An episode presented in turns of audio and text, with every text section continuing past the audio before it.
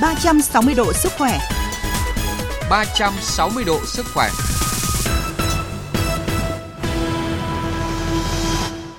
Biên tập viên Minh Khánh và Thủy Tiên xin kính chào quý thính giả của chương trình 360 độ sức khỏe. Chương trình ngày hôm nay sẽ có những nội dung chính sau. Cảnh báo tình trạng lây nhiễm HIV ngày càng trẻ hóa. Vì sao chưa thể bỏ giấy chuyển viện và thông tuyến trung ương? Trước hết mời quý vị và các bạn cùng theo dõi một số tin tức y tế trong tuần. Thứ trưởng Nguyễn Thị Liên Hương cho biết Bộ Y tế đã và đang tăng cường chỉ đạo triển khai đồng bộ các giải pháp nâng cao chất lượng khám chữa bệnh bảo hiểm y tế, áp dụng giấy chuyển tuyến điện tử, cải tiến quy trình cấp giấy chuyển tuyến có thời hạn một năm cho một số bệnh mãn tính. Bộ Y tế cũng cho biết tỷ lệ bao phủ bảo hiểm y tế đến nay đã đạt gần 91 triệu người với khoảng 92% dân số. Mỗi năm quỹ bảo hiểm y tế chi khoảng hơn 110.000 tỷ đồng cho khám chữa bệnh. Hiện nay cả nước ta có 9 trung tâm ghép gan đã thực hiện ghép gan cho hơn 500 bệnh nhân. Riêng tại Bệnh viện Trung ương Quân đội 108, đến nay, đơn vị đã thực hiện thành công 204 ca ghép và trở thành trung tâm ghép gan lớn nhất toàn quốc. Đồng thời cũng là đơn vị ghép gan từ người cho sống nhiều nhất cả nước với 202 ca. Bệnh viện cũng làm chủ được kỹ thuật ghép gan từ người cho sống. Đây là kỹ thuật ghép gan khó và phức tạp hơn rất nhiều so với ghép gan từ người hiến chết não. Lần đầu tiên tại Việt Nam, bệnh viện Trợ Rẫy thành phố Hồ Chí Minh đã ghi hình PET CT với hai loại thuốc phóng xạ mới gallium 68 PSMA và gallium 68 dotatate trong chẩn đoán theo dõi điều trị ung thư tuyến tiền liệt và u thần kinh nội tiết, giúp bệnh nhân không phải ra nước ngoài như trước đây. Bác sĩ Nguyễn Xuân Cảnh, trưởng khoa y học hạt nhân bệnh viện Trợ Rẫy cho biết, trên thế giới hai loại thuốc phóng xạ này đang được sử dụng rộng rãi cho người bệnh và đã được Cục Quản lý Thực phẩm và Dược phẩm Hoa Kỳ chấp thuận. Hiện không phải quốc gia nào cũng có thể sản xuất được hai loại thuốc phóng xạ này. Do đó, khi người bệnh trong nước có nhu cầu chụp PET CT với hai loại thuốc này, thông thường phải đi ra nước ngoài. Theo thống kê tại bệnh viện Từ Dũ, thành phố Hồ Chí Minh, tỷ lệ trẻ sinh non có xu hướng gia tăng qua các năm. Năm 2023, bệnh viện tiếp nhận và điều trị cho khoảng 6.000 trẻ sinh non, tăng 40% so với năm 2022. Trong đó trẻ sinh non dưới 34 tuần hơn 3.000 trẻ, trẻ có số cân nặng nhẹ nhất chỉ từ 500 đến 600 gram. Trẻ sinh non đối diện với các bệnh lý nghiêm trọng như hội chứng suy hô hấp, viêm ruột, hoại tử, nhiễm trùng huyết, bệnh não thiếu oxy, các vấn đề về thị giác và thính giác, vân vân. Bác sĩ Nguyễn Diễm Hà, Phó trưởng khoa sơ sinh Bệnh viện Từ Dũ cho biết, mỗi năm Việt Nam có khoảng từ 100.000 đến 115.000 trẻ sinh non ra đời. Sinh non là nguyên nhân gây tử vong hàng đầu ở trẻ dưới 5 tuổi. Từ ngày 14 đến ngày 23 tháng 3 năm 2024, Bệnh viện Trung ương Quân đội 108 phối hợp với tổ chức Operation Walk Ireland tiến hành phẫu thuật nhân đạo thay khớp háng và khớp gối cho những bệnh nhân nghèo có bệnh lý tại khớp háng và khớp gối trên toàn quốc. Cụ thể, Bệnh viện Trung ương Quân đội 108 sẽ tiến hành thăm khám sàng lọc và tiếp nhận hồ sơ cho 80 đến 90 bệnh nhân từ ngày 20 tháng 11 năm 2023 đến ngày 30 tháng 1 năm 2024. Khi đến khám, bệnh nhân mang theo hồ sơ bao gồm căn cước công dân, bảo hiểm hộ nghèo, hộ cận nghèo hoặc giấy chứng nhận hộ nghèo, cận nghèo. Đến thời điểm này, bệnh viện đã phối hợp với tổ chức Operation của Hoa Kỳ và Ireland thực hiện 10 đợt mổ nhân đạo. Sau phẫu thuật, các bệnh nhân phục hồi chức năng vận động tốt. Thông tin từ Sở Y tế tỉnh Tiền Giang, trên địa bàn tỉnh vừa phát hiện một ca bệnh đầu mùa khỉ đầu tiên. Trước đó, bệnh nhân nam 32 tuổi, ngụ ở ấp 1, xã Cẩm Sơn, huyện Cai Lậy, tỉnh Tiền Giang, phát hiện bệnh với các triệu chứng mụn nước dài rác ở mặt, ngực, cánh tay, mông kèm ớn lạnh. Bệnh nhân này đến bệnh viện nhiệt đới thành phố Hồ Chí Minh xét nghiệm và có kết quả dương tính với virus đậu mùa khỉ và được điều trị cách ly tại nhà. Theo Sở Y tế Tiền Giang, ca bệnh này chưa xác định nguồn lây, khả năng lây lan tại địa phương thấp. Ngành y tế đang tăng cường công tác truyền thông phòng chống dịch bệnh trên địa bàn huyện Cai Lậy, trong đó tập trung nhóm nguy cơ cao trong cộng đồng.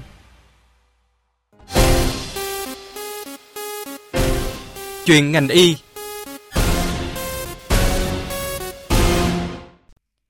Thưa quý vị và các bạn, dù đạt nhiều thành tiệu và được thế giới ghi nhận trong phòng ngừa, tiến tới đẩy lùi căn bệnh HIV/AIDS, tuy nhiên công tác phòng chống HIV/AIDS vẫn còn đó những khó khăn thách thức là rào cản trên con đường hướng tới mục tiêu chấm dứt bệnh dịch này vào năm 2030.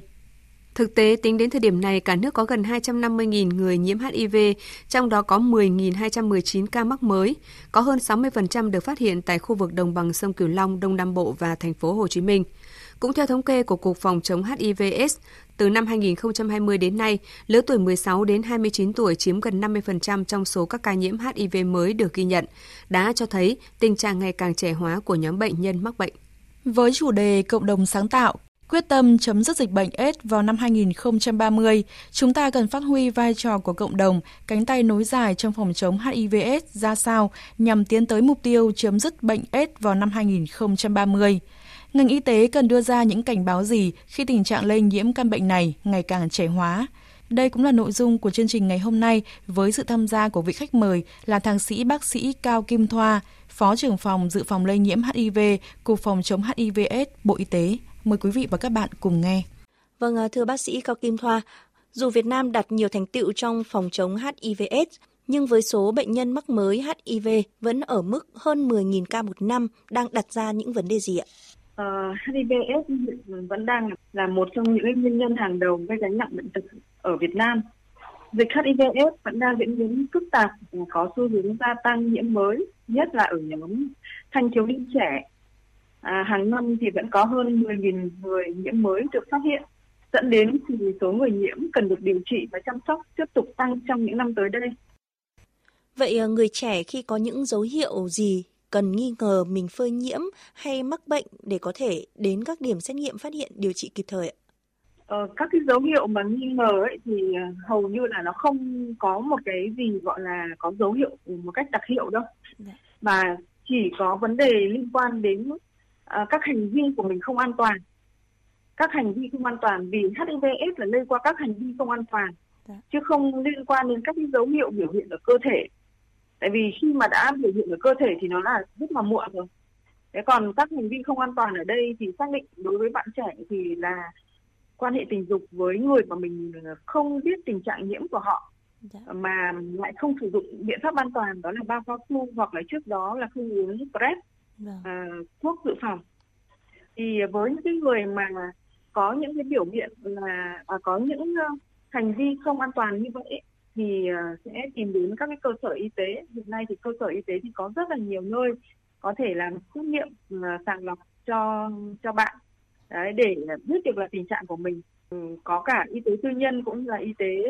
công nên là cái việc mà tìm kiếm được một cái cơ sở xét nghiệm thì rất là dễ dàng.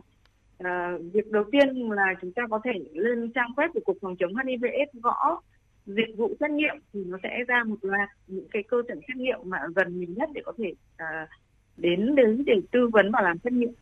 Việc một số tỉnh như Vĩnh Long, Bến Tre, Trà Vinh, Tiền Giang vốn không phải là các địa bàn trọng điểm nhưng HIV lại đang gia tăng. Điều này đặt ra yêu cầu như thế nào cho công tác phòng chống HIV tại các địa phương này thưa bà? Ờ, tình hình dịch HIV/AIDS tăng ở các tỉnh đồng bằng sông Cửu Long thì cũng đã được cảnh báo trong vài năm gần đây.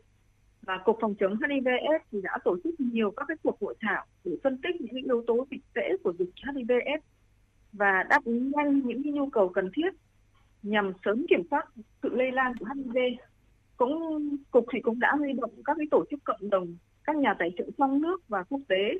hỗ trợ cùng với ngành y tế địa phương đáp ứng khẩn cấp những nhu cầu phòng chống dịch À, trong thời gian đó thì cũng tiến hành ờ, đào tạo tập huấn cho cán bộ y tế tăng cường năng lực cho họ cả về chuyên môn về xét nghiệm về điều trị và dự phòng để đáp ứng được với tình hình dịch gia tăng ờ, ở các địa phương đó. Thưa bác sĩ Cao Kim Thoa, thưa quý vị các bạn, theo thống kê của Trung tâm Kiểm soát Bệnh tật Cần Thơ, trong số các ca nhiễm HIV mới phát hiện 9 tháng năm 2023, nhóm tuổi từ 16 đến 25 tuổi chiếm đến gần 41%. Từ thực tế này, ngành y tế Cần Thơ đang nỗ lực phối hợp các nhóm cộng đồng, trung tâm y tế, tổ chức các sự kiện truyền thông, tuyên truyền trực tiếp tại các trường trung học phổ thông cũng như tư vấn nhằm giúp mọi người, nhất là giới trẻ có kiến thức tự bảo vệ bản thân, gia đình và cộng đồng. À, trước khi tiếp tục trao đổi, xin mời bà Cao Kim Thoa cùng quý vị thính giả nghe ghi nhận của phóng viên Đài Tiếng Nói Việt Nam thường trú khu vực đồng bằng sông Cửu Long về vấn đề này. Không khí trường Trung học phổ thông Trần Đại Nghĩa, quận Cái Răng những ngày đầu tháng 11 náo nhiệt hơn vì khoảng 120 học sinh đại diện cho hơn 500 học sinh khối 10 tham dự buổi truyền thông về sức khỏe sinh sản vị thành niên và dự phòng lây truyền HIV, viêm gan B và giang mai từ mẹ sang con. Em Trần Thanh Hữu, học sinh lớp 10A1, trường Trung học phổ thông Trần Đại Nghĩa cho biết. Là thanh niên là em cần phải tuân thủ các biện pháp phòng chống đồng thời là phải tuyên truyền những biện pháp ờ, đó đến mọi người, để mọi người cùng phòng chống, để cho dịch bệnh mau chóng kết thúc. Theo kế hoạch, trong tháng 10 và 11 năm 2023, CDC Cần Thơ phối hợp 16 trường trung học phổ thông tuyên truyền trực tiếp cho học sinh về sức khỏe sinh sản và dự phòng lây nhiễm HIV, viêm gan B và giang mai từ mẹ sang con tại nhà trường. Ngoài ra, ngay từ đầu năm đến nay, các trường đại học cao đẳng trên địa bàn cũng tổ chức nhiều cuộc thi tuyên truyền HIV bằng hình thức trực quan sinh động hay sân khấu hóa. Điển hình, Trường Đại học Kỹ thuật Công nghệ thành phố Cần Thơ đã phối hợp CDC Cần Thơ tổ chức hội thi tuyên truyền phòng chống HIVS cho học sinh sinh viên thường niên. Có 5 đội hình tranh tài ở 3 phần thi, hùng biện, trình diễn thời trang và ứng xử. Qua mỗi phần, các bạn sinh viên đều lồng ghép thông điệp tuyên truyền dưới hình thức đa dạng, từ câu hỏi đến phần nguyên vật liệu tạo nên những bộ cánh thời trang độc lạ như bao cao su, ống hút, kim tiêm là thành viên tham gia hội thi tuyên truyền, bạn Phan Thông Huy Bảo, sinh viên năm nhất trường Đại học Kỹ thuật Công nghệ thành phố Cần Thơ chia sẻ. Em à, tham dự với cuộc thi này với chủ đề là tuyên truyền về kiến thức ARV, có nghĩa là thuốc ức chế sự tăng trưởng của nồng độ virus trong cơ thể cũng như là giúp duy trì nồng độ virus trong máu ở mức thấp nhất có thể. Ông Nguyễn Chí Hiếu, trưởng phòng công tác chính trị quản lý sinh viên, trường Đại học Kỹ thuật Công nghệ thành phố Cần Thơ cho biết, mỗi lần tổ chức hội thi tuyên truyền, ngoài phần thi chính của các đội, thì phía ngoài hội trường, CDC Cần Thơ, phòng khám Liên Cần Thơ cũng trực tiếp tư vấn điều trị trước phơi nhiễm PrEP, xét nghiệm HIV, điều trị PrEP, phát bao cao su, chất bôi trơn, test tự xét nghiệm HIV cho các bạn sinh viên tìm hiểu trực tiếp. Về hoạt động tuyên truyền thời gian tới, ông Nguyễn Chí Hiếu cho biết thêm. Đoàn trường à, kết hợp với à, các cái cơ sở y tế để mà thường xuyên à, truyền thông đến sinh viên nhằm nâng cao nhận thức phòng chống HIV, đặc biệt là tập huấn cho đoàn viên sinh viên về cái kỹ năng cũng như những cái kiến thức để đoàn viên sinh viên hiểu biết và phòng chống có hiệu quả. Vâng, à, thưa bà Cao Kim Thoa, sau khi nghe ghi nhận từ thực tế công tác phòng chống HIVS mà ngành y tế thành phố Cần Thơ đang triển khai trong giới trẻ, à, bà có nhận xét gì ạ? À, trong năm nay thì tôi cũng có nhiều chuyến công tác tới thành phố Cần Thơ và các cái tỉnh đồng bằng sông Cửu Long và thấy rằng là số trẻ em vị thành niên bị nhiễm HIV đang có dấu hiệu gia tăng. Dạ. Cá biệt thì có cả những các cháu đang học trung học phổ thông cũng đã bị nhiễm HIV. Vì vậy thì phòng chống HIVS cho các em học sinh sinh viên là rất quan trọng và cấp bách để trang bị cho các em kiến thức hiểu biết về HIVS cũng như là định hình những cái hành vi an toàn trong tình yêu tình dục và sức khỏe sinh sản. Để phát huy vai trò của cộng đồng trong phòng chống căn bệnh này, ờ, nhất là trong giới trẻ, ờ, Cục Phòng chống HIVS có khuyến nghị đề xuất gì ạ? À, chúng ta cần phải à, nâng cao kiến thức thái độ thực hành về phòng chống HIVS cho học sinh sinh viên khuyến khích các trường tăng cường cung cấp thông tin về HIVS, về giới tính, về sức khỏe sinh sản, về tình dục an toàn, về tác hại của ma túy và cảnh báo nguy cơ lây nhiễm HIV ở giới trẻ thông qua các tiết ngoại khóa, các hội thảo, các các buổi nói chuyện chuyên đề và các cuộc thi viết về HIVS, các hoạt động sân khấu và lồng ghép trong các buổi meeting,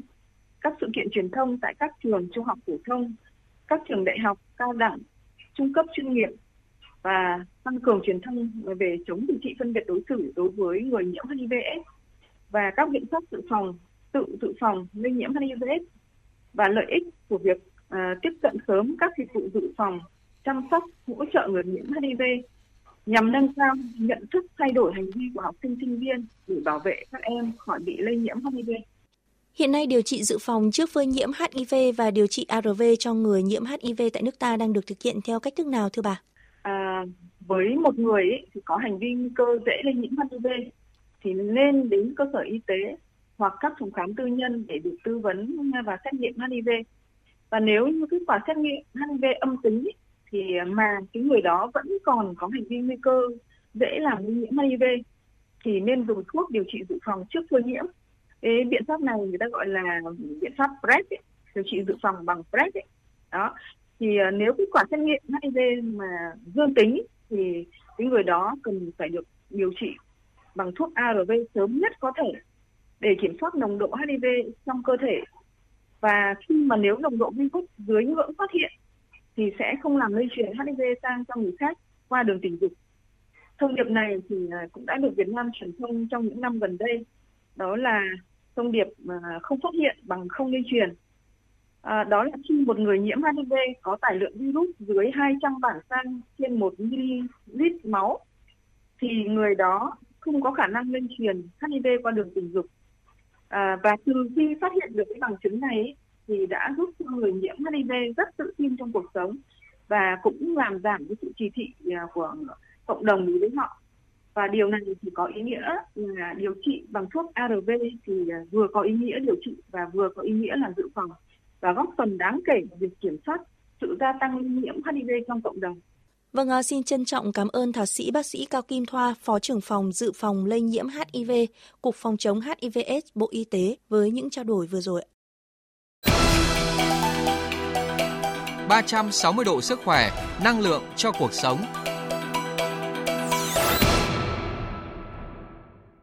Thưa quý vị, thưa các bạn, giấy chuyển tuyến khám chữa bệnh bảo hiểm y tế bị dư luận phản ánh gây phiền hà khó khăn cho người bệnh, thậm chí có thể phát sinh tiêu cực. Thế nhưng với điều kiện hiện nay không thể thông tuyến các cơ sở khám chữa bệnh đến tuyến trung ương và cũng không thể bỏ quy định về chuyển tuyến.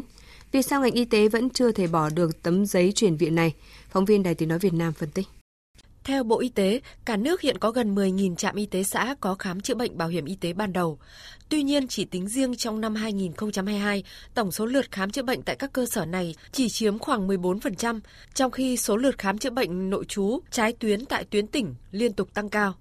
Trước đó, từ ngày 1 tháng 1 năm 2016, quy định thông tuyến khám chữa bệnh giữa trạm y tế tuyến xã, phòng khám đa khoa và bệnh viện tuyến huyện có hiệu lực và từ ngày 1 tháng 1 năm 2021, quy định thông tuyến tỉnh trên toàn quốc cũng có hiệu lực đối với người khám chữa bệnh nội trú. Theo bà Trần Thị Trang, vụ trưởng vụ bảo hiểm y tế Bộ Y tế, điều này đã tạo ra nhiều vướng mắc liên quan đến tuyến, vượt tuyến, chuyển tuyến, gây tình trạng quá tải trở lại đối với tuyến trên và giảm tỷ lệ khám chữa bệnh ban đầu tại y tế cơ sở. Vì vậy, trong giai đoạn hiện nay, việc phân tuyến là cần thiết và chưa thể thông tuyến trung ương. Nếu như bây giờ người bệnh lên hết tuyến trên, tuyến trung ương thì nó sẽ gây quá tải hệ thống ở tuyến trên. Các cái sai sót chuyên môn có thể xảy ra do bác sĩ phải khám bệnh chữa bệnh quá nhiều trong à, một thời lượng nhất định. Cái thứ hai là nó lại làm cho các cái cơ sở tuyến dưới không tiếp cận được với chuyên môn kỹ thuật, không được uh, tiếp cận với người bệnh thì như thế thì không phát triển được kỹ thuật, uh, không nâng cao được chất lượng chuyên môn. Và như thế thì uh, nó sẽ ảnh hưởng trực tiếp đến cái quyền lợi của người bệnh. Thì chính vì lý do đó mà chúng tôi khẳng định rằng về mặt chuyên môn chuyển tuyến cũng như là phân tuyến chuyên môn kỹ thuật là hết sức cần thiết và đây là vấn đề chuyên môn đáp ứng yêu cầu của người bệnh cũng như là của hệ thống y tế. Với quy mô khám và điều trị từ 6 đến 8 nghìn bệnh nhân mỗi ngày, nhiều thời điểm bệnh viện Bạch Mai rơi vào tình trạng quá tải. Điển hình vào tháng 10, tháng 11 vừa qua, khi dịch bệnh sốt xuất huyết diễn biến phức tạp tại miền Bắc, bệnh nhân đã phải nằm ghép 2, ghép 3 tại các khoa điều trị. Thực tế, 80% số ca bệnh có thể điều trị ở tuyến dưới mà không phải vượt tuyến. Nếu bỏ giấy chuyển viện sẽ khiến tình trạng quá tải càng thêm trầm trọng. Ông Vũ Văn Giáp, Phó Giám đốc Bệnh viện Bạch Mai cho biết, các cơ sở y tế tuyến trung ương được giao chức năng tuyến cuối, tập trung điều trị bệnh nặng, triển khai kỹ thuật chuyên sâu, nghiên cứu khoa học đào tạo, nên không thể tập trung vào khám và điều trị các bệnh lý thông thường Hiện nay, nhờ số hóa khám chữa bệnh, người dân hoàn toàn có thể được điều trị tại chỗ với sự hỗ trợ chuyên môn của các bác sĩ tuyến cao hơn. Những ca bệnh vượt quá khả năng thì sẽ đưa các đồng nghiệp tuyến trên có thể hỗ trợ từ xa cũng như đưa ra cái khuyến cáo là trường hợp này cần phải chuyển tuyến, trường hợp này tiếp tục điều trị tại cơ sở với sự hỗ trợ chuyên môn từ xa của các cán bộ y tế tuyến trên hoặc là trường hợp này thì không cần phải chuyển tuyến và trường hợp này thì điều trị theo phác đồ A, phác đồ B, người dân vẫn được thụ hưởng cái chất lượng dịch vụ y tế ngay tại tuyến cơ sở, ngay tại nơi họ sinh sống mà không cần phải à, vất vả đến các cái tuyến cao hơn. Trước thực tế cho rằng để có tấm giấy chuyển viện, người bệnh phải chịu nhiều phiền phức, thậm chí có tình trạng tiêu cực khi bệnh nhân xin chuyển tuyến. Đại diện Bộ Y tế cho biết các đơn vị chuyên môn đang kiến nghị một số giải pháp như sửa đổi các quy định pháp luật về vấn đề đăng ký khám chữa bệnh ban đầu, trong đó có vấn đề chuyển tuyến, mở rộng thu hút nhân lực chất lượng và đầu tư tăng cường cho y tế cơ sở cả về vật chất và nguồn nhân lực. Đặc biệt, cần phải có cơ chế tạo thuận lợi trong việc cấp giấy chuyển tuyến cho người bệnh. Việc này cần được số hóa, sẽ giúp thuận tiện giữa các cơ sở y tế trong việc quản lý sức khỏe người dân. Từ góc nhìn của cơ quan quản lý bảo hiểm y tế, ông Lê Văn Phúc, trưởng ban thực hiện chính sách bảo hiểm y tế, bảo hiểm xã hội Việt Nam cho rằng, việc phân tuyến kỹ thuật là hết sức cần thiết, giúp hệ thống y tế phát triển ổn định, đồng thời đảm bảo quyền lợi cho người bệnh. Đối với ờ, bảo hiểm y tế thì giấy chuyển viện là xác định đã là người bệnh đã được đến tuyến y tế cơ sở, tuyến dưới, cái nơi đăng ký khám chữa bệnh ban đầu ờ, để khám chữa bệnh. Và trong trường hợp mà vượt ờ, khả năng về chuyên môn của tuyến y tế cơ sở ở tuyến dưới thì sẽ chuyển lên tuyến trên. Và à, khi được chuyển ờ, viện đúng tuyến thì người bệnh sẽ được hưởng à, bảo hiểm y tế à, đầy đủ ờ, quyền lợi theo à, phạm vi và mức hưởng. À, cái thứ hai nữa đó là trong trường hợp mà người bệnh à, tự lên tuyến trên để khám chữa bệnh thì ờ, sẽ chỉ được hưởng một phần à, quyền lợi khám chữa bệnh hoặc là không được hưởng quyền lợi khám chữa bệnh trong trường hợp à, ví dụ như là khám chữa bệnh ngoại trú à, đối với tuyến tỉnh hoặc là tuyến trung ương. Tính đến cuối năm 2023, nước ta có gần 93% dân số đã tham gia bảo hiểm y tế. Số tiền chi khám chữa bệnh bảo hiểm y tế năm nay ước lên tới 120.000 tỷ đồng, với số lượt khám chữa bệnh bảo hiểm y tế ở mức trung bình từ 100 đến 150 triệu lượt người bệnh mỗi năm. Nguồn kinh phí do Quỹ Bảo hiểm Y tế chi trả cho chi phí khám chữa bệnh đang chiếm tỷ trọng lớn trong nguồn thu của các cơ sở y tế công lập trong cả nước.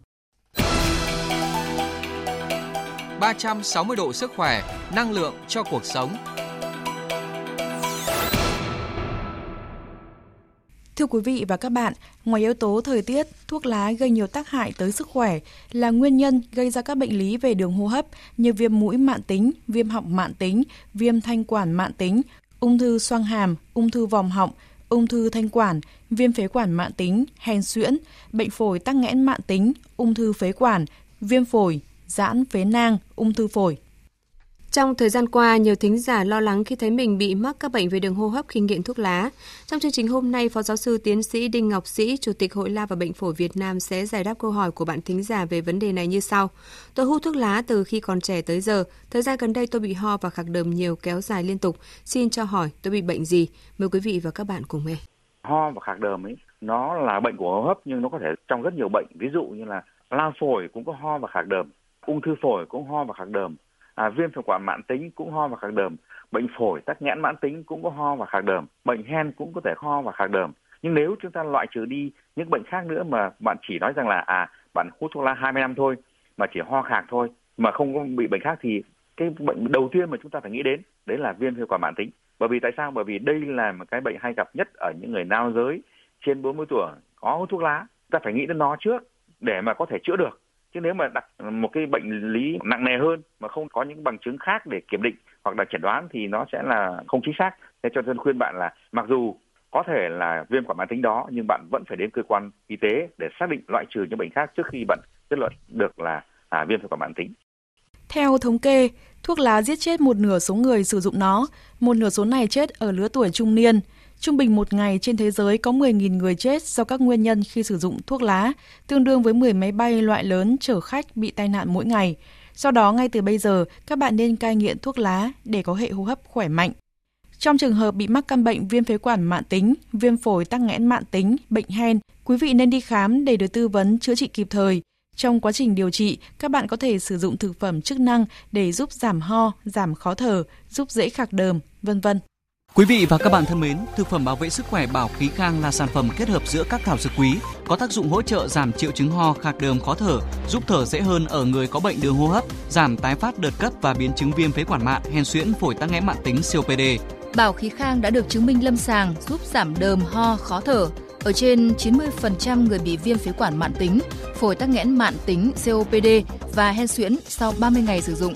những người mắc bệnh phổi tắc nghẽn mãn tính COPD, người bị hen suyễn viêm phế quản mãn tính, người có nguy cơ mắc bệnh hô hấp mãn tính, hút thuốc, làm việc trong môi trường khói bụi nên uống bảo khí khang liên tục từ 3 đến 6 tháng với lượng dùng 4 đến 6 viên mỗi ngày chia 2 lần, uống trước 30 phút hoặc sau ăn 1 giờ cùng nước ấm để đạt kết quả tốt nhất.